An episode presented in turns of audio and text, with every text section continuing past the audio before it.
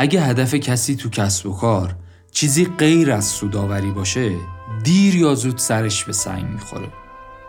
ولی سال هاست که سازمان های موفق و سوداور روشی برای ارزیابی عمل کرد دارن که فقط یک پنجم شاخص های مالیه. این کتاب به ما کمک می‌کنه کارت امتیازی متوازن رو بشناسیم و با رعایت پنج اصل سازمان استراتژی محور بسازیم.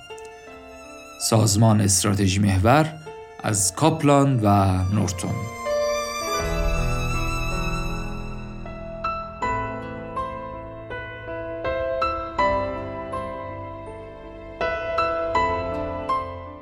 سلام. من امین علی رضایی هستم و شما به ششمین قسمت از پادکست پاپیروس گوش می‌کنید. این قسمت در آبان ماه 1399 ضبط و منتشر میشه. پاپیروس پادکستیه که در هر قسمت من یک کتاب رو انتخاب می‌کنم و مختصری ازش برای شما تعریف می‌کنم. فصل اول پادکست. اختصاص داره به کتابهایی در حوزه استراتژی و در مورد پادکست و کتابها و قسمتهای بعدی و فصل بعدی هم توضیحاتی لازمه بدم که انشالله آخر اپیزود در خدمتیم. و اما این قسمت. این قسمت هم اختصاص داره به یک کتاب مؤثر و یک مفهوم مؤثر در فضای برنامه‌ریزی استراتژی به نام سازمان استراتژی محور از مجموع کتاب های کاپلان و نورتون.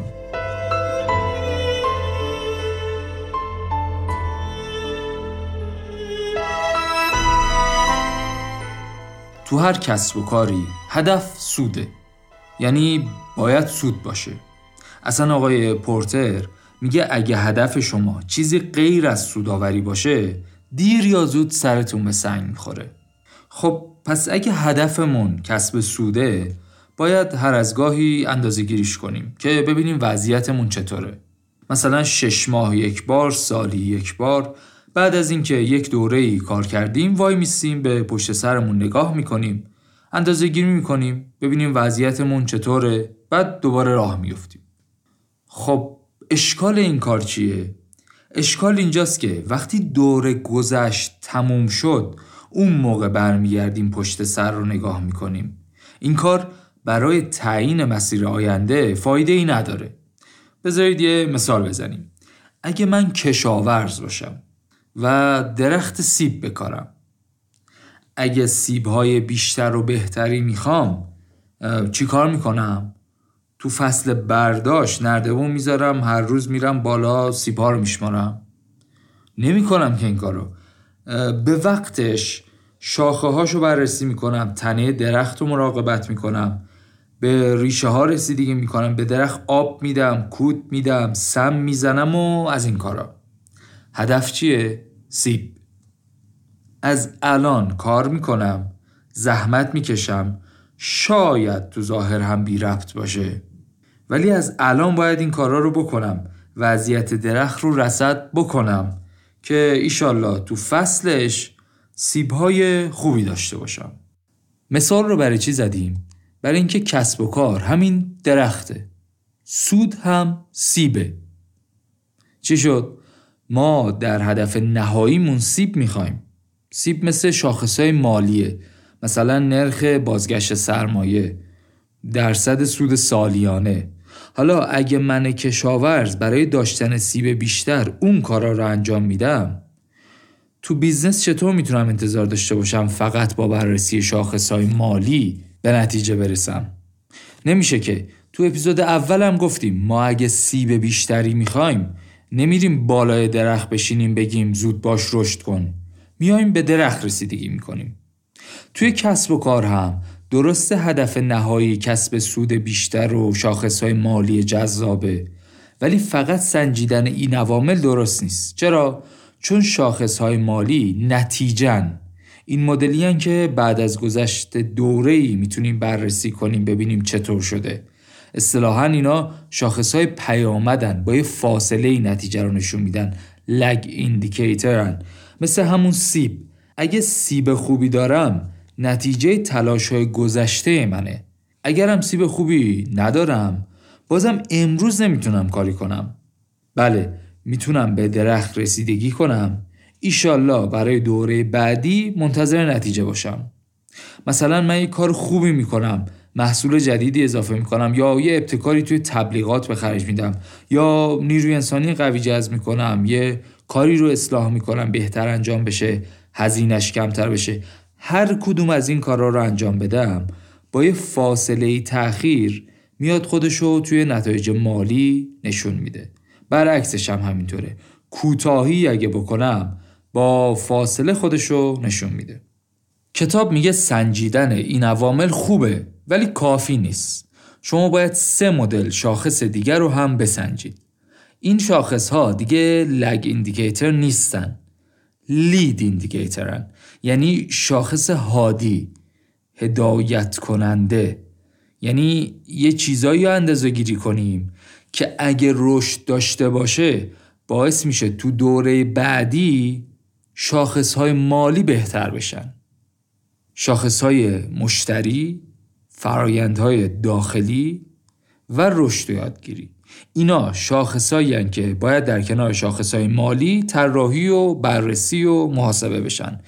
یه بار دیگه بگیم شاخص رو. این روش میگه شاخص های مالی خوب وقتی اتفاق میفتن که قبل شاخص های مشتری وضعیتشون خوب باشه. طبیعیه دیگه مشتری اگه راضی باشه برمیگرده. مشتری کی راضی و خوشحاله؟ وقتی که ما کارامون رو خوب انجام داده باشیم. یعنی وقتی که فرایندهای داخلی ما خوب انجام بشن. پس فرایندهای داخلی شاخصهای بعدی هن. و در نهایت برای اینکه فرایندهای داخلی خوب انجام بشن باید چیکار کنیم؟ باید یاد بگیریم. رشد و یادگیری هم منظر چهارم کارت امتیازی متوازنه.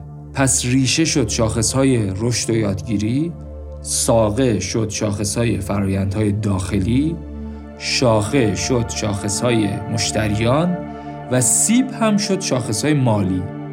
این میشه درخت کسب و کار.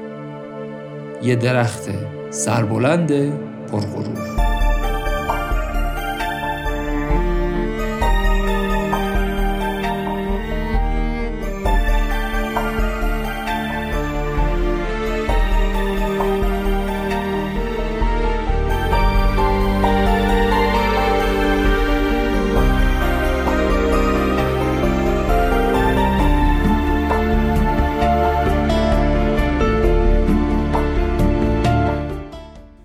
بله برگردیم به موضوع اواخر دهه 1980 کلی مقاله چاپ می‌شد و گزارش می‌دادن که مثلا 60 درصد مدیرا از سیستم ارزیابی عملکرد خودشون ناراضیان. چرا؟ چون فقط یه سری شاخص مالی در نظر گرفتن. واحد مالی حساب می‌کنه و پرداخت می‌کنه. نه اینکه این روش روش بدی باشه ها، روش خوبی بود. ولی برای دوره اقتصاد صنعتی مثلا خوب بود. مثلا اون زمانی که هنری فورد مدل تیو می ساخت اون موقع اون روش ها و متدا جواب می‌دادن استفاده از آدما تو خط تولید و هدف اینه که مثلا خط تولید دائمی کار کنه و به هر ترتیبی فقط باید تولید زیاد بشه و بهای تمام شده کم بشه فروش زیاد بشه و این حرفا.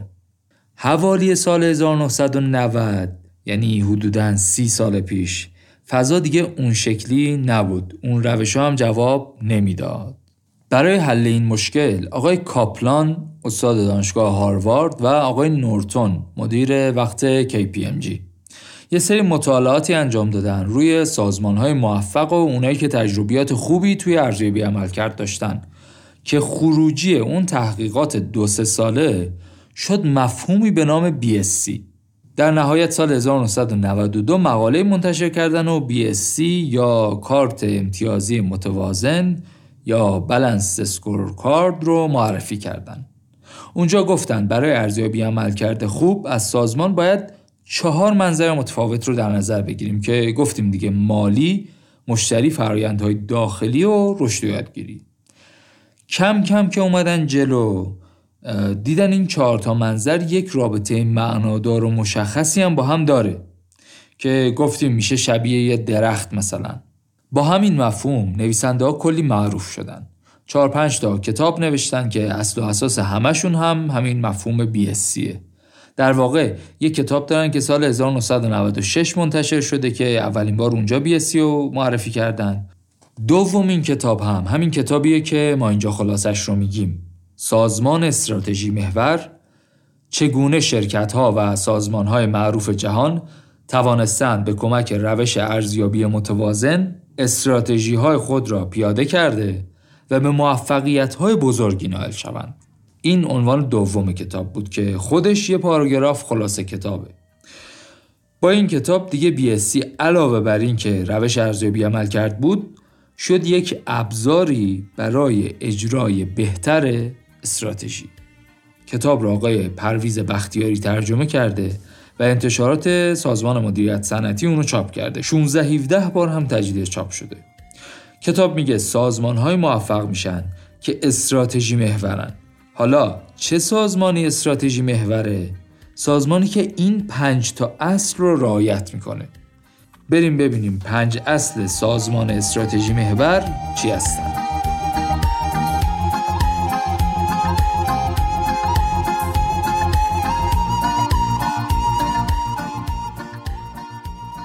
اصل اول ترجمه استراتژی به اصطلاحات عملیاتی. ما باید استراتژی رو به اصطلاحات عملیاتی ترجمه کنیم. یعنی چی؟ یعنی اگه هدف گذاری کردیم بازه سرمایه مثلا 5 درصد بشه تا اینجا که فقط حرف دیگه. عملی نیست. حرف قشنگی هم البته. کتاب میگه ما باید این حرف رو بیاریم ترجمه کنیم. به اینکه مثلا باید 10 درصد بیشتر بفروشیم هزینه سربار دو درصد بیاد پایین واحد تولید اینجوری تولید کنه و فروش اونجوری بفروشه خرید اونجوری بخره و از این افراد. یه چارچوبی هم واسه این کار ارائه کردن به نام نقشه استراتژی. مبتنی بر همون مفهوم BSC معمولا هم توی سنت های برنامه‌ریزی استراتژیک هست. حالا اینکه چقدر درست چقدر خوب چقدر کامل کار نداریم ولی هست. این نقشه استراتژیک هم از اون کلماتیه که زیاد تکرار میشه و به نظرم از اندازش هم زیادتر تکرار میشه. بگذاریم. گفتیم که این BSC اول به عنوان یک روش ارزیابی عمل کرد معرفی شد ولی بعدتر با چاپ همین کتاب اصلا به عنوان یک روش اجرای استراتژی مطرح شد. میگه ما قبلا شروع می‌کردیم یک کاغذ سفید میذاشتیم جلومون برای پیاده سازی استراتژی برنامه‌ریزی می‌کردیم. ولی بعدش اونقدر رفتیم اومدیم پروژه مختلف انجام دادیم رسیدیم به یه سری روابط علی و معلولی بین های مختلف. دیدیم که این روابط یک چارچوبی رو تشکیل میدن که اسمش رو می‌ذاریم نقشه استراتژی. یک فضای خالی رو تصور کنید که با خطوط افقی به چهار بخش تقسیم میشه. قسمت بالایی های مالی قرار دارن. لایه دوم های مشتریان لایه سوم شاخصهای فرایند داخلی و لایه آخر شاخصهای یادگیری و رشد. این چارچوب کمک می‌کنه درک و فهم خوبی از استراتژی خیلی منسجم یک پارچه و سیستماتیک در اختیار همه باشه. یه مثال بزنیم از یه شرکت تو حوزه پوشاک. فرض کنیم هدف اصلی شرکت رشد سوداوره این رشد سوداور دو تا شاخص داره. تو منظر مالی یکی بهرهوریه مثلا اون یکی هم رشده. رشد یعنی اینکه اگه پارسال سود کردیم مثلا 10 میلیون امسال سود کنیم 11 میلیون. یا مثلا تو شاخص بهرهوری منظور اینه که با منابع کمتری کار رو به نتیجه برسونیم. کار نداریم با جزئیاتش. گروه دوم شاخص ها شاخص های مشتری ساده و خلاصش اینه که مشتری راضیتر و خوشحالتر باشه. مثلا محصول برازنده و مطابق روز باشه. یا اینکه از تجربه خریدش راضی باشه یا قیمت مناسب داشته باشه تهیهش ساده باشه و الاخر اینا میشن شاخص های منظر مشتری. شاخص های گروه سوم از منظر فرایندهای داخلی به موضوع نگاه می‌کنن. مثلا اینکه ساختار تهیه و توضیح خوبی باید داشته باشیم یا باید کار کنیم دقت کنیم تجربه خرید خوبی برای مشتری اتفاق بیفته. یا مثلا محصولات خوبی طراحی کنیم. اینا های فرایندهای داخلی سازمانن و چهارمین منظر هم منظر های یادگیری و رشدن. مثلا زیرساخت آیتی رو قوی کنیم یا کارمندا آموزش ببینن رشد کنن. حالا نکته چیه؟ چی باعث میشه اینا بشن نقشه استراتژی؟ همون روابط علی و معلولی. که گفتیم بین شاخص ها وجود دارن. بین این شاخص های مختلف توی چهار سطح روابط معنیداری وجود داره. مثلا میگیم کارمندا آموزش ببینن. چرا؟ که چی بشه؟ آموزش ببینن که بتونن محصولات بهتری طراحی کنن. که از این طراحی بهتر محصولات مشتری راضی تر باشه. که وقتی مشتری راضی تر شد فروش و سود بیشتر بشه. یا اینکه مثلا زیر ساخت آیتی رو چرا باید تقویت کنیم؟ برای قشنگی که نیست. دلیلش اینه که اگه امروز زیر ساخت آیتی رو تقویت کنیم این کار توی دوره بعدی تاثیر خودش رو می‌گذاره و فرایندهای داخلی بهتر انجام میشن. مثلا احتمالا تو دوره بعدی شاخص تأمین و توضیح بهتر بشه. بعد این شاخص تأمین و توضیح چرا باید بهتر بشه؟ بهتر بشه که چی؟ بهتر بشه که مثلا رضایت مشتری از قیمت و دسترسی به محصول بهتر بشه. که چی بشه؟ که احتمالا تو دوره بعدی خودشو نشون میده. وقتی این رضایت از قیمت و دسترسی افزایش پیدا کرد احتمالا مشتری دوباره برمیگرده خرید می‌کنه یا به دوستاش معرفی می‌کنه. تو دوره بعدی فروش سود ما زیاد میشه. پس چی شد؟ یک روابطی بین شاخصهای منظرهای متفاوت وجود داره که کمک می‌کنه سازمان به طور متوازنی رشد کنه. اینی که گفتیم شد یک نمونه ساده و مختصر از نقشه استراتژی. حالا ما می‌تونیم متناسب با کسب و کارمون متناسب با اهدافمون استراتژی تعریف کنیم و نقشه استراتژی ترسیم کنیم. یه مقداری بیشتر وارد جزئیات میشه کتاب. توضیح میده این روشی که اینجا گفتیم نقشه استراتژی تو شرکت های خصوصی چطور می‌تونه پیاده بشه تو سازمان های غیر انتفاعی و دولتی و اینا چطوره. و چند تا مثالم می‌زنه که دیگه کار نداریم اینجا. ولی اگه شما می‌خواید استراتژی بد داشته باشید این اپیزود رو همینجا قطع کنید. یا مثلا کتاب رو تا همینجا بخونید. شاید تعجب کنید. ولی خب واقعا اون استراتژی های بد خروجی همین کارن. ولی اگه می‌خواید بدونید که چهار تا اصل دیگه سازمان استراتژی محور چیا هستن تا یه چای برای خودتون بریزید برمیگردیم.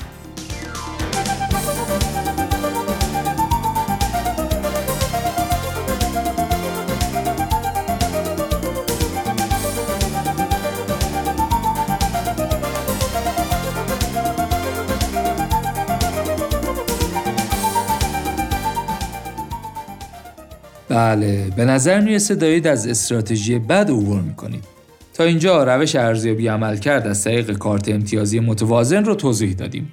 بعد گفتیم که باید استراتژی رو از طریق نقشه استراتژی ترجمه کنیم برای همه اعضای سازمان.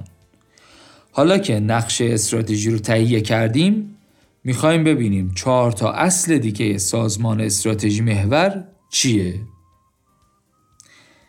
اصل دوم همسوسازی سازمان برای ایجاد همافزایی. کتاب تو فصل دوم میگه استراتژی باید طوری باشه که همافزایی ایجاد کنه. یعنی چی؟ یعنی اگر واحد اول دو واحد بهتر بشه واحد دوم هم دو واحد بهتر بشه در مجموع پنج واحد به نفع سازمان میشه. نمی‌دونم شما یاد چی افتادید ولی من یاد مسابقه دراگون بوت افتادم. یه مدل مسابقه قایقرانی تیمیه. که ریشه چینی هم داره. بعد اینجوریه که 20 نفر میشینن توی قایق باریک و دراز و پارو می‌زنن. یه نفر ته قایق وایساده و قایق رو هدایت می‌کنه که به سمت چپ و راست منحرف نشه. و یک نفر هم سر قایق نشسته تبل می‌زنه. البته نه از دل خوشش ها. تبلی که ایشون می‌زنه در واقع تعیین می‌کنه اون 20 نفر کی باید پارو بزنن. اینجوریه که در یک لحظه مشخص 20 تا پارو میره تو آب و قایق رو به سمت جلو هل میده. این استراتژی که اینجا گفتیم باید هم افزایی ایجاد کنه یه چیزی مثل اون تبل و تبلزن دراگون بوته. باید هم افزایی ایجاد کنه. در مجموع نویسنده کتاب یک نگاهی دارن که انگار این موضوع رو برای سازمان های بزرگ یا هلدینگایی که چند مدل زیر مجموعه دارن تشریح می‌کنن. هرچند هم میگن و درست هم میگن که از مفاهیم کتاب میشه تو شرکت های کوچک و متوسط هم استفاده کرد. ولی خب بیشتر نگاهشون به شرکت ها و سازمان های بزرگ دیگه. کتاب میگه این هم افزایی از دو زاویه می‌تونه به وجود بیاد. یکی این که اگه سازمان چند تا کسب و کار داشت این واحدهای کسب و کار یا SBU ها باید چطور کار کنن که این هم افزایی ایجاد بشه؟ و دوم اینکه واحدهای ستادی که اسمش رو می‌گذاره واحدهای خدمات مشترک باید چه نقشی ایفا کنن که منجر به همافزایی بین واحدها بشه؟ حالا فرض کنیم که یک نقشه استراتژی خوبی رو طراحی کردیم. استراتژی هامون هم هماهنگ با واحدهای کسب و کار واحدهای ستادی. حالا چجوری باید اجرا کنیم؟ کی باید اجرا کنه؟ اصل سوم سازمان استراتژی محور اینه که استراتژی باید تبدیل بشه به کار هر روز همه کارمندا.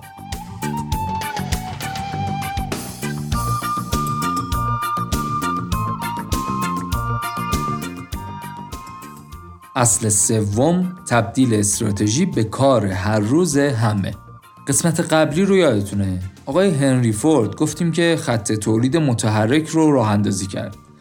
اومد به هر کسی یک وظیفه ساده تکراری داد. تصویر اقراق شده و منتقد این قضیه رو توی فیلم اصر جدید چارلی چاپلین می‌شد دید. آقای چارلی چاپلین رو گذاشته بودن اونجا گفته بودن پیچ سفت کن.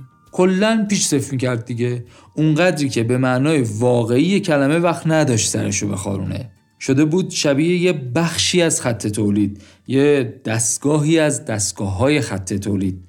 خب اونجا اون کارگر جز احتمالا خیلی نیازی نبود از استراتژی های شرکت خبر داشته باشه. باید پیش صف می‌کرد دیگه. نیازی به تشریح استراتژی ها و همراهی و همدلی کارکنان نبود. معیار این بود که چند تا پیش صف کردی همین. ولی امروز اون روش ها کار نمی‌کنه. این امروزی که میگم منظور سی سال پیش البته. اون موقعی که کتاب نوشته شده حدودا 1990 ولی طبیعتا اگه اون موقع کار نمی‌کرد الان دیگه قطعا کار نمی‌کنه. پس مهمه که تک تک نیروهای سازمان مفاهیم استراتژیک و استراتژی شرکت رو بدونن. برای اینکه استراتژی سازمان تبدیل به کار هر روز همه بشه باید سه تا کار انجام بدیم. اول اینکه آموزش بدیم. استراتژی چیه؟ استراتژی ما چیه؟ چرا این استراتژی رو انتخاب کردیم؟ با این استراتژی می‌خوایم کجا بریم؟ حالا چجوری باید آموزش بدیم اطلاع رسانی کنیم؟ مثلا جلسه بذاریم هر سه ماهی بار ماهی بار جلسه بذاریم صحبت کنیم. یا مثلا خبرنامه ماهانه بدیم که به این اهدافمون رسیدیم نتیجه اون پروژهمون خوب شد. اون یکی ترش شکست خورده و این داستانا. یا مثلا برنامه آموزشی بذاریم. البته باید حواسمون باشه ها. متناسب با اندازه سازمان و فرهنگ و دوره عمر سازمان باید از بین این روش ها انتخاب کنیم. مثلا برای شرکت 500 نفره نمیشه هر هفته جلسه گذاشت. ولی مثلا بروشور و خبرنامه ماهان خوبه. ولی همین خبرنامه برای شرکت سی چل پنجان نفره خوب نیست دیگه. آها؟ یا مثلا توی استارتاپ 7 نفره شاید باید هفته یه جلسه بذاریم صحبت کنیم. کار نداریم. پس گفتیم اولین قدم برای اینکه استراتژی بشه کار هر روز هر کس آموزش و اطلاع رسانیه.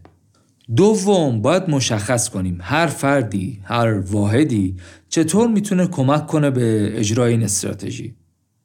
یعنی اون شاخصهایی که تعریف کردیم مثلا اینقدر افزایش بهرهوری یا اونقدر افزایش فروش باید بیاد بشکنه. باید بیاد بشکنه به قطعات کوچکتر. تبدیل بشه به شاخصهای فردی برای همه افراد سازمان. مثلا پوشاک رو یادتونه فرض کنیم اون کسب و کار می‌خواد محصولاتش رو تحویل فروشگاه ها یا نمایندگیاش بده. بعد منم رانندم راننده وانتم. مسئول حمل و نقل. لوجستیک نمی‌دونم. بعد برای من راننده احتمالا شاخصامی میشه که چقدر on time بیام سر کار باشم بعد به موقع محصولات رو تحویل بدم یا اینکه توی نظرسنجی مشتریات چی میگن در مورد رفتار و برخورد من. یا مثلا اینکه با راهنمایی مدیرم برم یه دوره سرپرستی ببینم. کار نداریم. حرفمون اینه که برای هر فردی باید مشخص باشه چطور باید وظایفش رو انجام بده که سازمان به اهدافش برسه. و در نهایت سومین نکته اینه که کارمندا باید احساس کنن که اگر سازمان به موفقیت برسه برای اونها هم خوبه. یعنی باید یه سیستم بهرهوری و پاداش طراحی کنیم که اهداف سازمان به اهداف فردی گره بخوره. اون موقع اگه من راننده وانت متوجه بشم که به موقع رسوندن کالا برخورد خوبه با مشتری یا یادگیری مهارت جدید علاوه بر اینکه به سازمان کمک می‌کنه به نفع خودم هم هست قطعا همراه میشم با اهداف سازمان. یعنی در واقع تلاش می‌کنم در راستای اهداف فردی خودم. چون اهداف فردی من در راستای اهداف, اهداف سازمان قرار گرفته کمک می‌کنم سازمانم بره جلو. پس چی شد؟ اول آموزش و آشنایی با برنامه استراتژی دوم تعیین برنامه و اهداف فردی و سوم سیستم پاداش و بهرهوری این ستا کمک می‌کنن استراتژی بشه کار هر روز همه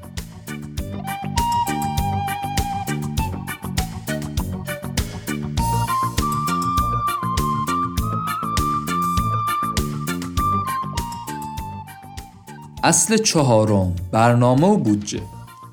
در واقع عنوان اصلی کتاب هست تبدیل استراتژی به یک فرایند مستمر. کتاب میگه استراتژی باید تبدیل به یک فرایند مستمر بشه. یعنی برای اینکه استراتژی طراحی شده اجرا بشه باید توی یه فرایندی قرار بگیره.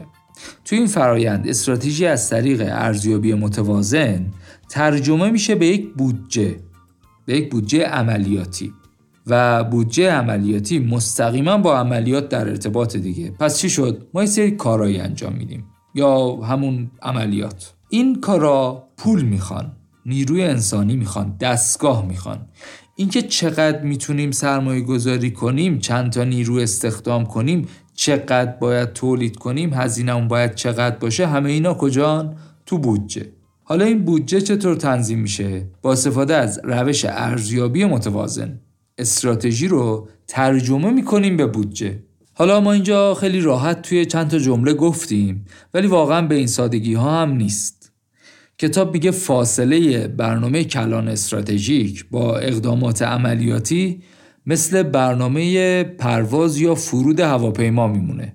می‌دونید دیگه 80 درصد سوانه هوایی توی اول و آخر پرواز اتفاق میفته یعنی وقتی می‌خوایم از یه وضعیتی به یه وضعیت دیگه برسیم مثلا از روی زمین پرواز کنیم بریم در ارتفاع 3000 پایی قرار بگیریم در ارتفاع 30000 پایی قرار بگیریم یا اینکه هواپیما داره میره در ارتفاع 30000 پایی می‌خواد بیاد بشینه. مثلا خلبانا توی ارتفاع 30000 پایی کارشون راحته هواپیما رو می‌ذارن روی اتوپایلوت ولی وقتی می‌خوان فرود بیان باید حواسشون به خیلی چیزا باشه. از آب و هوا و باد بگیر تا وضعیت عبور مرور بقیه هواپیماها و برج مراقبت و وضعیت خود هواپیما مثلا موتورها و سوخت و میزان اکسیژن الاخر. همه اینها رو باید بررسی کنن و یک دستورالعمل فرود رو گام به گام و جز به جز پیاده کنند تا بتونن هواپیما رو به سلامت بنشونن رو زمین. این تبدیل استراتژی به اقدامات عملیاتی هم یه همچین چیزیه. یه مقاله خیلی جالبی منتشر کرده بود بین که چطور یک برنامه استراتژی واقعی داشته باشیم. اونجا هم یکی از چیزهایی که تاکید کرده بود همین بودجه بندیه. دو تا توصیه مهمش رو بگم. یکی اینکه کار بودجه بندی رو باید مستقل از استراتژی انجام بشه. البته طبیعتا کاملا مستقل که نیستن. ولی حرفش اینه که توی جلسات استراتژی نباید درگیر اعداد و ارقام و اکسل و ترازنامه و اینا بشیم. موضوع دومی هم که تاکید کرده بود بودجه بندی بر مبنای صفر بود. کلا همین بودجه بندی بر مبنای صفر خیلی روشیه که روش تاکید میشه. همچین نگرشی اگه داشته باشیم جدای از بحث استراتژی و بودجه هم حتی مفیده. حرف چیه؟ حرف اینه که مثلا ما یک بودجه گذاشتیم کنار. سالانه دو درصد از فروشمون رو تبلیغ تلویزیونی می‌کنیم. پنج سال هم از برنامه همینه. حالا که سال ششم رو می‌خوایم بودجه بندی کنیم اکثر ما میگیم که خب طبق روال ما ایشالا ده میلیارد تومن بودجه تبلیغات تلویزیونیمون هست. این روش میگه این کارو نکن. فرض کن هیچی نیست. از صفر می‌خوای برنامه‌ریزی کنی. اگه من پارسال دو درصد فروشم رو تبلیغ تلویزیونی کردم ولی آخر سال کارمندای بخش تبلیغات راضی نبودن. میگن اون KPI که داشتیم اتفاق نیفتاد. میگن به جاش می‌تونیم کلی کار متنوع و جدید و مسمر سمر انجام بدیم. خب نباید تکرارش کنیم دیگه. سخته ها انتخاب سختیه قبول دارم. ولی اصلا استراتژی همین انتخاب های سخت دیگه. بعد موضوع بعدی هم همینه. اصلا استراتژی ذاتا ابلاغ شدنی نیست. یعنی اینجوری نیست که یه برنامه ای رو من می نویسم میدم شما باید اجرا کنین. نه. همین مثالی که زدیم بحث تبلیغات و اینکه چجوری تبلیغ کنیم. خیلی جاها ما باید فیدبک بگیریم بازخورد بگیریم یاد بگیریم. اصلا خیلی از استراتژی های موفق از نظرات کارگرهای خط تولید و سرپرستای کارگاه ها بیرون میاد. نه از جلسات پشت درهای بسته مدیران ارشد. بله از اون مدل حرفایی زدیم که آقای مینسبرگ خوشش میاد. چی شده؟ مینسبرگ رو معرفی نکردیم؟ کوتاهی شده دیگه شرمنده. هر جا صحبت از استراتژی باشه نام مایکل پورتر که میدرخشه اون که هیچ. ولی نفر دومی که اسمش میاد همین آقای هنری مینتسبرگه استاد دانشگاه مکگیل کانادایی مخالف و منتقد برنامه های استراتژیک مدل پورتری و طرفدار این مدل حرفا که استراتژی باید خیلی پویا و خودجوش باشه. حالا که اینطور شد قسمت بعدی پادکست اختصاص داره به کتاب جنگل استراتژی مینسبرگ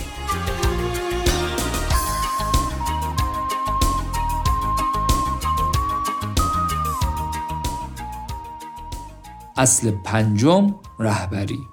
یا به قول کتاب بسیج و به حرکت درآوردن تحول از طریق رهبری مدیریت ارشد. این رهبری هم از اون موضوعاتیه که خیلی نزدیک به استراتژی. خیلی جاها وقتی حرف از استراتژی می‌زنیم همزمان حرف از رهبری هم وسطه. توی کتاب استراتژی خوب استراتژی بد گفتیم که یک استراتژی خوب رو یک رهبر خوب اجرا می‌کنه. اپیزود پنجم استراتژی اقیانوس آبی اولین نکته در اجرا رو رهبری اعلام می‌کنه. اینجا هم نویسنده ها میگن سازمان استراتژی محور پنج تا اصل یکیش رهبریه. ولی واقعا توی کدوم برنامه استراتژیکی به همون اندازه که به نقشه استراتژی و تحلیل استابلیوتی اهمیت میده به موضوع رهبری هم اهمیت میده؟ هیچکی. نتیجه استراتژی بد. یعنی همون های رنگی و حرفهای قشنگی که پیاده نمیشن. البته خودمونیم طبیعی هم هست. یه وقتی مشاور شماره یک میاد یک سندی آماده می‌کنه. رنگی نقشه استراتژی چشمانداز نمودار حرفای قشنگ شاخص برنامه که کارمندا باید اینطوری کار کنن و زحمت بکشن تا ایشالله به اون اهداف والا و رویاهام برسم و به هم میگه که اگر هم نرسیدیم تقصیر مدیر مالیه که در فلان شاخص ضعیف بوده یا اینکه مدیر فروش خوب کار نکرده. جالبه دیگه برای من مدیرامل من هیئت مدیره من سهامدار هیچ مسئولیتی نیست. یه سری چشمانداز قشنگ هم نشونم میده. آخر پروژه هم با هم عکس می‌گیریم و می‌ذاریم توی سایت و تیتر می‌زنیم که پروژه تدوین استراتژی شرکت فلان با تدبیر هیئت مدیره محترم شرکت انجام شد. حالا مثلا شما که گروه مشاوره دوم هستید تشریف میارید به عنوان مشاوره استراتژی. بعد به من و بقیه هیئت مدیره پیشنهاد می‌کنید برید کلاس یا مثلا کتاب بخونید و مهارت های رهبری خودتون رو ارتقا بدید. ما بررسی کردیم به این دلیل به این سند. شما تا اینجا رو خوب رسوندید. خوب کار کردید. ولی اگر از این به بعد بخواید رشد کنید بیشتر کار کنید بیشتر رشد کنید باید یه سری آموزشهایی ببینید. خب من که هیچ نقصی در خودم نمی‌بینم. ضمن تشکر از شما مشاور محترم قرارداد رو با مشاور شماره یک میبندم. خب خروجی خاصی هم نمی‌گیرم و کلا نسبت به استراتژی و مشاوره بدبین میشم. علت اینکه اون اول اپیزود گفتم اگر می‌خواید استراتژی بد داشته باشید بقیهش رو گوش نکنید این بود.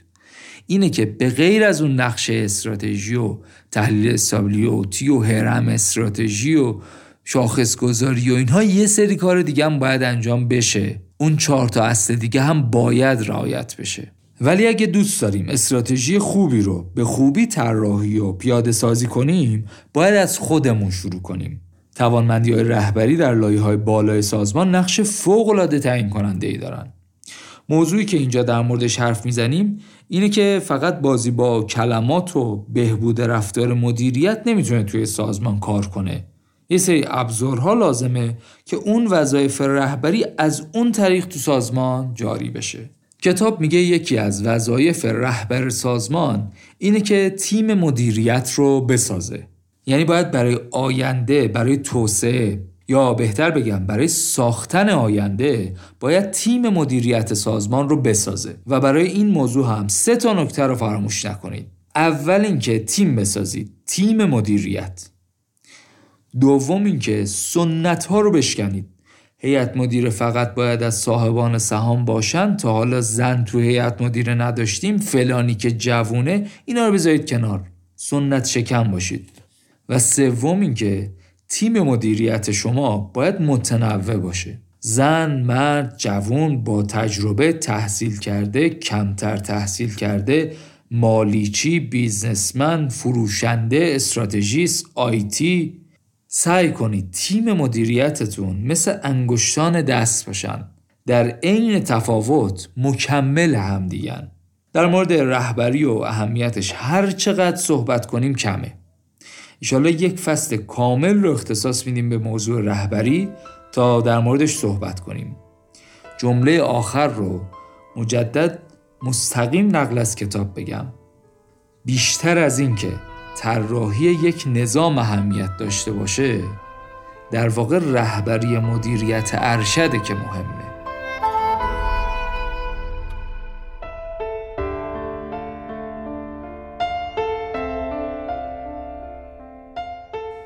چیزی که شنیدید قسمت ششم پادکست پاپیروس بود که در آبان ماه 99 ضبط و منتشر شد. تو این قسمت ما به صورت خلاصه در مورد BSC و کتاب سازمان استراتژی محور صحبت کردیم. گفتیم که کسب و کار مثل درخته و برای اینکه بتونیم میوه های خوبی داشته باشیم باید به ریشه و ساقه و شاخه درخت توجه کنیم.